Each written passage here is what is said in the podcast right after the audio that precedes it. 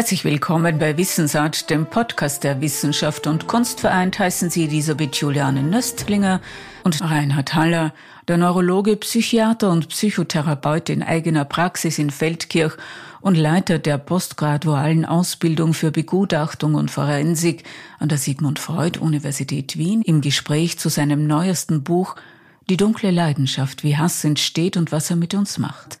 Erschienen bei Gräfe und Unzer.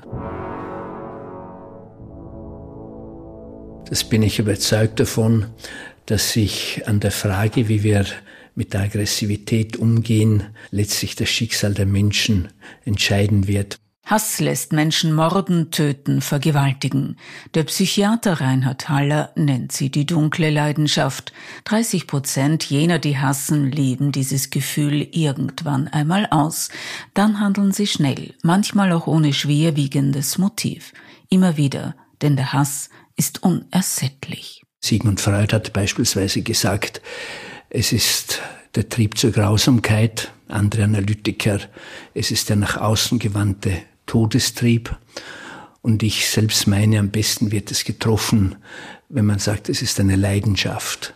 Allerdings, wie gesagt und im Untertitel des neuesten Buches von Reinhard Haller erwähnt, eine dunkle. Hass hat nur negative Seiten. Er ist nur auf Erstarrung, auf Tod ausgerichtet. Und was ihn von seinem Ablauf her auch so einzigartig macht, das ist, dass er recht langsam entsteht, und dann sehr lange anhält und lange nicht bemerkt wird. Und in der Psychiatrie ist es so, dass Krankheiten, die relativ akut beginnen, mit Halluzinationen oder Wahnideen oder Depressionen oder Manien, die haben eine gute Prognose, die klingen auch rasch wieder ab. Solche hingegen, die sehr langsam sich entwickeln, fast unbemerkt, haben eine sehr schlechte Prognose. Und insofern hat auch der Hass eine schlechte Prognose. Das Interessante an der ganzen Geschichte ist, dass Hass keine Sünde ist im christlich-jüdischen Verständnis. Die anderen Emotionen schon, Zorn, Neid, Eifersucht, aber nicht der Hass. Und ich muss auch zugeben, das habe ich nicht nachweisen können, weshalb das so ist. Es gibt dazu kaum wissenschaftliche Stellen. Ich habe eine gefunden bei Thomas von Aquin, aber die war für mich derartig unverständlich, dass ich sie nicht wiedergeben kann. Mord hingegen ist eine Todsünde. Bei den diesjährigen Disputationen im Rahmen der Ouvertüre Spirituell zum Auftakt der Salzburger Festspiele 2022 erklärte der Neurologe, Psychiater und Psychotherapeut Universitätsprofessor Dr. Reinhard Haller auch, was den Menschen zum Opfer macht. Am 5. August 2022 wurde über den 22. Frauenmord innerhalb dieses Jahres berichtet.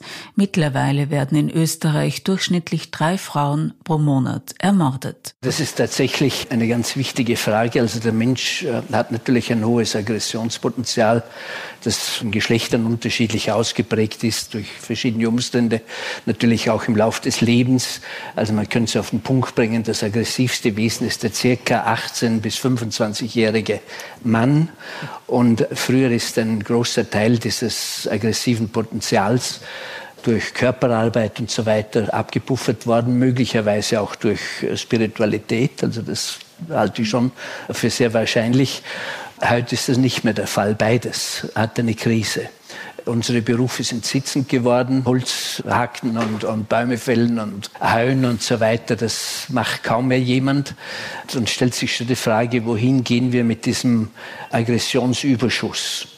Und den sieht man dann ja beispielsweise, ich, ich greife immer auf kriminologische Beispiele zurück. Warum? Weil ich das, glaube ich, einigermaßen überblicke. Und zum Zweiten, weil Kriminologie für mich immer Psychologie pur ist, weil sich hier immer in ganz konzentrierter Form all das, was sich sonst im menschlichen Leben abspielt, darstellt. Neid, Eifersucht, Gekränktheit und alle diese Dinge. Und dementsprechend also meine ich, dass die Kriminologie ja sagt, die Delikte werden immer motivärmer. Also das mhm. hat jemand das Pech, dass er zur falschen Zeit am falschen Ort in einer U-Bahn-Unterführung ist und begegnet einer Gruppe von Jugendlichen und rempelt den versehentlich an und das ist ein Todesurteil und so weiter. Das sieht man auch bei vielen anderen Delikten. Also dass es praktisch kein Motiv gibt. Also man könnte sich da wirklich auch die Frage stellen, mit Albert Camus gibt es nicht den motivlosen Mord überhaupt. Mhm. Aber die Kriminalität geht also ganz in die Richtung. Und für mich ist das eben ein äh, Beweis, dass halt eben ein riesiges aggressives Potenzial hier ist, wo oft Kleinigkeit genügt, Kränkungen und so weiter, um äh, sozusagen den Damm brechen zu lassen und das Ganze dann zum Durchbruch kommt. Man müsste wahrscheinlich versuchen, letztlich also das zu kompensieren durch wirtschaftlichen Wettbewerb, durch kulturelle Leistungen, durch sportlichen Wettkampf, aber auch, denke ich, mehr durch mehr Wertlegung auf Spiritualität, weil man dort vieles von dem sozusagen sublimieren könnte. Woher kommt nun dieser Hass? Woher dieses Gefühl, das ausschließlich auf Vernichtung ausgerichtet ist? Es ist eine Emotion, an der man leidenschaftlich festhält, die langsam entsteht, eine langanhaltende Plateauphase hat, das macht sie so gefährlich und die kaum wieder abklingt. Und äh, man sagt ja auch, Hass hat mehr als sieben Leben. Hass entsteht immer wieder neu, im Gegensatz zu allen anderen Affekten, auch den Aggressionsaffekten, die auch ihre guten Seiten haben. Gemeinsam ist allen Definitionen, dass Hass auf Zerstörung ausgerichtet ist, auf Tod. Und insofern, glaube ich, ist es die kälteste, die härteste, die böseste aller Emotionen, mit der man sich auch als Wissenschaftler, als äh, Sachbuchautor schwer tut, äh, sie zu beschreiben, sie zu definieren. Warum entsteht Hass immer wieder neu? Wut kann man abreagieren, Zorn kann man entladen. Wenn das Objekt des Zorns verschwunden ist, verfliegt dann vielleicht auch der Zorn. Hass offenbar nicht. Was macht ihn so außergewöhnlich? Dass er keine positiven Seiten hat, wie alle anderen Emotionen und wie alle anderen aggressiven Affekte. Wenn ich in Zorn gerate, dann schwillt es langsam an, hält dann eine kürzere Zeit an und verraucht dann wieder und dient letztlich der Wiederherstellung des verletzten Gerechtigkeitsgefühls. Also es hat einen guten Effekt. Man sagt ja so schön, Wut tut gut, obwohl das nicht immer so ist, wird damit aber doch zum Ausdruck gebracht. Es hat einen kataralischen, einen befreienden Effekt. Neid, der ja auch verpönt ist, stachelt, wenn er positiv gestaltet ist, zu Leistungen an. Wenn ich den Neid in der Form auslebe, dass ich sage, so wie der möchte ich auch werden oder ich möchte ihn übertreffen, dann ist er ja durchaus konstruktiv. Rache kann ja süß sein bekanntermaßen und selbst der heute so oft angeschuldigte Narzissmus hat im rechten Maß ja durchaus gute Seiten, weil er den Selbstwert stärkt und das Durchsetzungsvermögen erhöht. Hass hat nur negative Seiten, während bei Wut der ganze Körper betroffen ist und äh, man einen wütenden Menschen ja schon an seiner Motorik, an seinem Verhalten unschwer identifizieren kann. Und während beim Zorn ja das Gesicht blass wird und die Stimme bebt und die Hände vielleicht zittern, bemerken wir beim Hass derartiges nicht. Er entwickelt sich leise unbemerkt. Er wird nicht nach außen abgelassen im wahrsten Sinn des Wortes. Er frisst sich in den Menschen hinein und setzt sich zum Teil auch an Organen fest. Hasserfüllte Menschen haben häufig einen sogenannten analen Charakter. Das heißt, sie sind also pedantisch, freudlos, zwanghaft. Sie können sich schwer wehren, wenn es um Hasspersönlichkeiten geht, nicht um Hassreaktionen. Und diese Menschen neigen auch zu psychosomatischen Leiden, vor allem in Form von Rückenweh. Aber wir sehen bei Hasspersonen auch vermehrt beispielsweise Hautleiden. Sie fühlen sich also auch tatsächlich nicht wohl in ihrer Haut. Und wenn sie selbst auch Opfer sind, kommt es manchmal auch zu Beschwerden im Bereich des Organs der Existenz. Das ist das Herz. In seinem neuesten Buch mit dem Titel Die dunkle Leidenschaft, wie Hass entsteht und was er mit uns macht, beschreibt der renommierte Gerichtsgutachter den Bauplan des Hasses und auch den Schaltplan für dieses Gefühl in unserem Gehirn. Dort liegen Liebe und Hass eng beieinander. Tatsächlich hat man in der Hirnforschung diesen Schaltkreis des Hasses entdeckt und das Überraschende dabei war, dass Hass viel näher lokalisiert ist zur Liebe als beispielsweise zu Wut und Zorn. Und das erklärt auch die Heftigkeit dieser beiden Gefühle. Also diese sind irgendwo verankert, wo es ganz tief geht mit den Emotionen. Und tatsächlich steht am Anfang der Hassentwicklung immer die Liebe beziehungsweise der Liebesentzug, um das konkret zu sagen, die Angst auslöst. Und von Angst überflutet zu werden heißt ohnmächtig zu werden, ohne jegliche Macht zu sein. Und dann kann dieser primitive Reflex, müsste man fast sagen, tatsächlich einschießen. Wenn man keine andere Chance mehr hat, wenn man betteln und flehen kann, argumentieren, alles Mögliche einbringen, man hat trotzdem nicht mehr die Chance, beispielsweise einen Partner zurückzugewinnen, dann schlägt sich die Intensität der Liebe in die Heftigkeit des Hasses um. Und am Schluss des Hasses steht der Tod, so dass man also sagen kann, im Prinzip ist der Hass tatsächlich das Gegenstück der Liebe. Und die Philosophen erklären ihn auch am besten damit, dass sie ihn seinem Widerpart gegenüberstellen. Dann kann man sein Wesen einigermaßen erfassen. Nährboden des Hasses ist also die Angst und auch das verachtende Schweigen. Wo aber liegen die Ursachen für diese dunkle Leidenschaft, seit Urzeiten Begleiter der Menschen? Für Hass gibt es einige große Ursachen. Ich nenne hier Eifersucht, ich nenne Neid, Gier. Er hat natürlich große Verwandtschaft zu Wut und Zorn, aber im wirklichen Leben spielt er sich im Kleinen ab. In Kränkungen, in Entwertungen, in Diffamierungen und auch in dem sogenannten, zumindest von mir sogenannten toxischen Schweigen. Das heißt also, wenn man mit einem Menschen nicht mehr kommuniziert auf diesem Wege, wenn er einem kein Wort mehr wert ist, wenn man zum Ausdruck bringen will, mit dem möchte ich nichts mehr zu tun haben, erzeugt diesem Menschen ein nihilistisches Gefühl. Das heißt, ich bin gar nicht mehr existent. Man wird also zurückgeführt durch das Angeschwiegen in diese Position des Ohnmächtigseins. Und die ist die entscheidende Wurzel des Hasses, aber entstehend aus nichts anderem als aus nichts, nämlich aus Schweigen.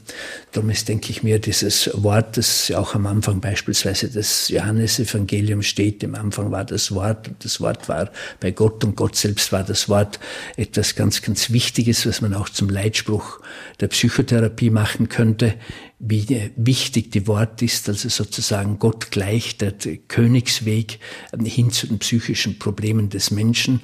Und das Schweigen ist in vielen Fällen das genaue Gegenteil davon, wobei es natürlich klar ist, dass Schweigen auch kreativ und andächtig und äh, ehrfurchtsvoll sein kann, also durchaus auch äh, positive Seiten hat. Aber dieses toxische Schweigen, das in vielen Beziehungen heute herrscht, wo man sich nichts mehr zu sagen hat, das ist natürlich ein doppeltes Hassschwert. Nämlich auf der einen Seite kann man damit Menschen tatsächlich zutiefst verletzen und in einen Zustand der Aussichtslosigkeit hineinbringen und ihnen die ganze Verachtung durch Nichtsagen wohlgemerkt ausdrücken. Auf der anderen Seite auch das Gefühl, das man selbst hat, wenn man gehasst wird, am besten so demonstrieren, ich bin vollkommen fertig, ich bin zu nichts mehr fähig, ich bringe nicht einmal mehr ein Wort heraus. Der Ausweg ist die Tat, eine mörderische Handlung. Das schwache Ich, das als jämmerlich empfundene Ego muss aufgeplustert werden und das ganz normale Böse schafft sich seine Bahn sei es durch eine Gewalttat oder Hassbotschaften in den sozialen Medien. Mehr und mehr werden dort destruktive Kräfte abgeladen. Dazu gehört die Frauenverachtung, der Frauenhass. In einer extrem aggressiven Variante wird sie von jenen Männern verbreitet, die unfreiwillig keinen Sex haben und ihren Frust sowie ihre Minderwertigkeitsgefühle im Netz hinaus posaunen. Die Kombination aus Selbstmitleid, dem Gefühl zu kurz zu kommen und der Überzeugung, Anspruch auf Sex zu haben, hat mitunter fatale Folgen. Hass richte sich nicht gegen Untergebene, sondern Ebenbürtige, schreibt Reinhard Haller in seinem Buch Die dunkle Leidenschaft, wie Hass entsteht und was er mit uns macht. Der Hass ist Ausdruck von Aussichtslosigkeit, die ist in der Regel nicht nach unten gegeben, weil da kann man ja noch agieren, aber nach oben, nach denen, die uns unterdrücken, die uns äh, einschränken, die uns ablehnen, die uns quälen, die uns möglicherweise sogar bezüglich des Lebens bedrohen. Es ist schon so, dass der Hass manchmal auch die andere Richtung nimmt, gegenüber Außenseitern, gegenüber Randgruppen der Bevölkerung, in der heutigen Zeit gegenüber äh, Flüchtlingen, Asylanten, Drogensüchtigen, sexuell anders orientierten Menschen. Aber das ist der Ausdruck, dass diejenigen, die auf diese Art und Weise hassen, selbst unter schweren Minderwertigkeitsgefühlen leiden, und das Selbstwertzweifeln sich innerlich als sehr unwichtig erleben, als wenig wahrgenommen, äh, sozusagen die Rolle des einäugigen Königs spielen, die sie dadurch festigen, dass sie eben andere Menschen noch schlechter machen und mit der primitivsten, der bösartigsten Emotion behandeln, das ist der Hass. Hass im Netz ist nicht nur ein Schlagwort, sondern vernichtet tatsächlich Menschen nach den neuesten Untersuchungen, und ich fürchte, dass die auch heute schon wieder nicht aktuell sind, weil sie enorme Zuwachsraten haben, heißt es, dass etwa 78 Prozent der Internet-User, und das sind eigentlich schon wir alle, irgendwann einmal Zeuge von Hass im Netz geworden sind innerhalb des letzten Monats. Und immerhin 32 Prozent geben an, selbst Opfer des Hasses im Netz geworden zu sein. Ich glaube, das ist etwas, was uns noch sehr beschäftigen wird. Juristisch wird ja ständig darüber nachgedacht und auch politisch, wie man dem begegnen kann, wie das Internet nicht zum rechtsfreien Raum erklärt werden kann, wie man aber auf der anderen Seite auch die Freiheit des Netzes nicht einengt. Psychiatrisch ist dabei Folgendes von Interesse. Wenn man Menschen untersucht, die im Internet sehr hassvoll und sehr bösartig aufgetreten sind, dann staunt man zunächst, dass es a kaum Daten darüber gibt. Es ist sehr schwierig, solche Menschen äh, zu untersuchen. Und b, dass es sich bei denen, die man identifizieren konnte, eigentlich um ganz normale Menschen handelt. Also ich will jetzt nicht sagen zu den Zuhörern wie Sie und ich, aber zumindestens wie ich. Also so der Typ graue Maus, unauffällig die trauen sich also in vielen Fällen nicht zu ihrer Meinung zu stehen, ihre Aggressionen, ihre Hassgefühle anzusprechen. Und im Internet haben sie die Möglichkeit dazu. Das geschieht anonym, das geschieht unter dem Schutz eines Nicknames und es fördert diese Unkultur der Beschämung, die wir in unserer Gesellschaft feststellen können, dass man einen Menschen nicht nur, wie das früher der Fall war, für drei Tage in irgendeinem Stadtteil an den Pranger stellt, dann ist es vorbei, sondern an den möglicherweise ewigen Pranger vor der ganzen Welt. Und das ist natürlich etwas was der Psychologie dieser Menschen sehr entgegenkommt. Das ist die eine Seite. Und natürlich darf man dabei nicht übersehen, dass das die Opfer unglaublich beeinträchtigen kann. Also hinführen zu Depressivität, zu Verlust der Lebensqualität, zu Grübelei, zu Schlafstörungen, zu Schamgefühlen und zu vielen anderen mehr. Es gibt ja auch inzwischen leider viel zu viele Fälle, bei denen man Menschen so in den Tod getrieben hat, in den Suizid. Die andere Seite ist aber jene, dass wir in unserer Gesellschaft, äh, wie sie sich heute darstellt, ein sehr hohes, nicht abgeführtes Aggressionspotenzial haben. Das heißt, der Mensch hat in sich natürlich äh, Aggressionen, die sind ja unsere Vitalkraft.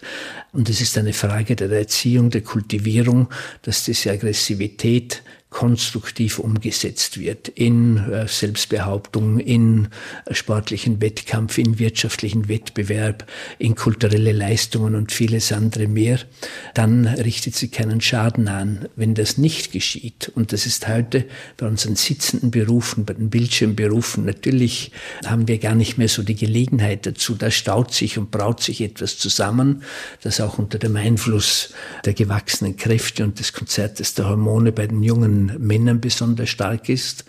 Und da muss es eine Gelegenheit, ein Ventil geben, um das abzubauen.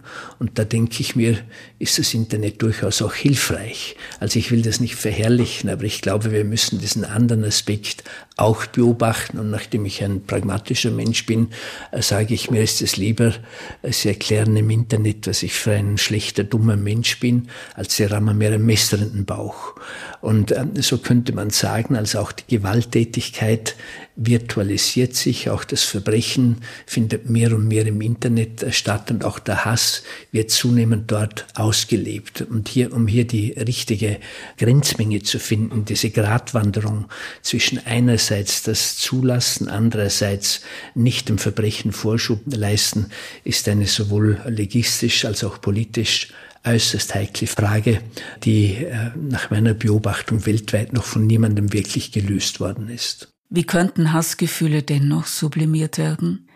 Reinhard Haller zeigt in seinem Buch Die dunkle Leidenschaft, wie Hass entsteht und was er mit uns macht, Schritte gegen das gesellschaftliche Klima des Hasses auf.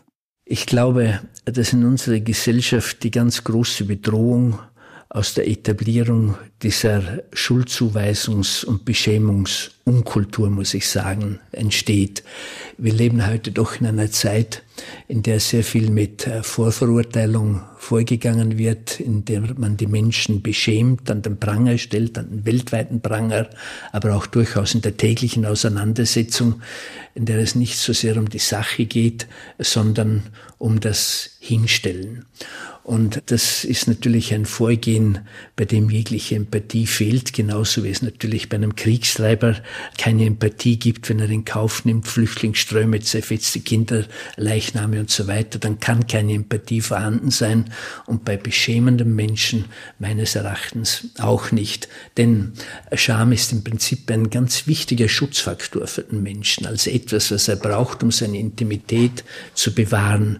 Und wenn man in schamloser Weise ihm diesen Schutzfaktor wegnimmt durch ständiges Beschämen, dann landen wir tatsächlich in einer schamlos werdenden Gesellschaft und äh, die wird dann viel, viel Platz geben für die noch böseren Emotionen, deren kälteste der Hass ist.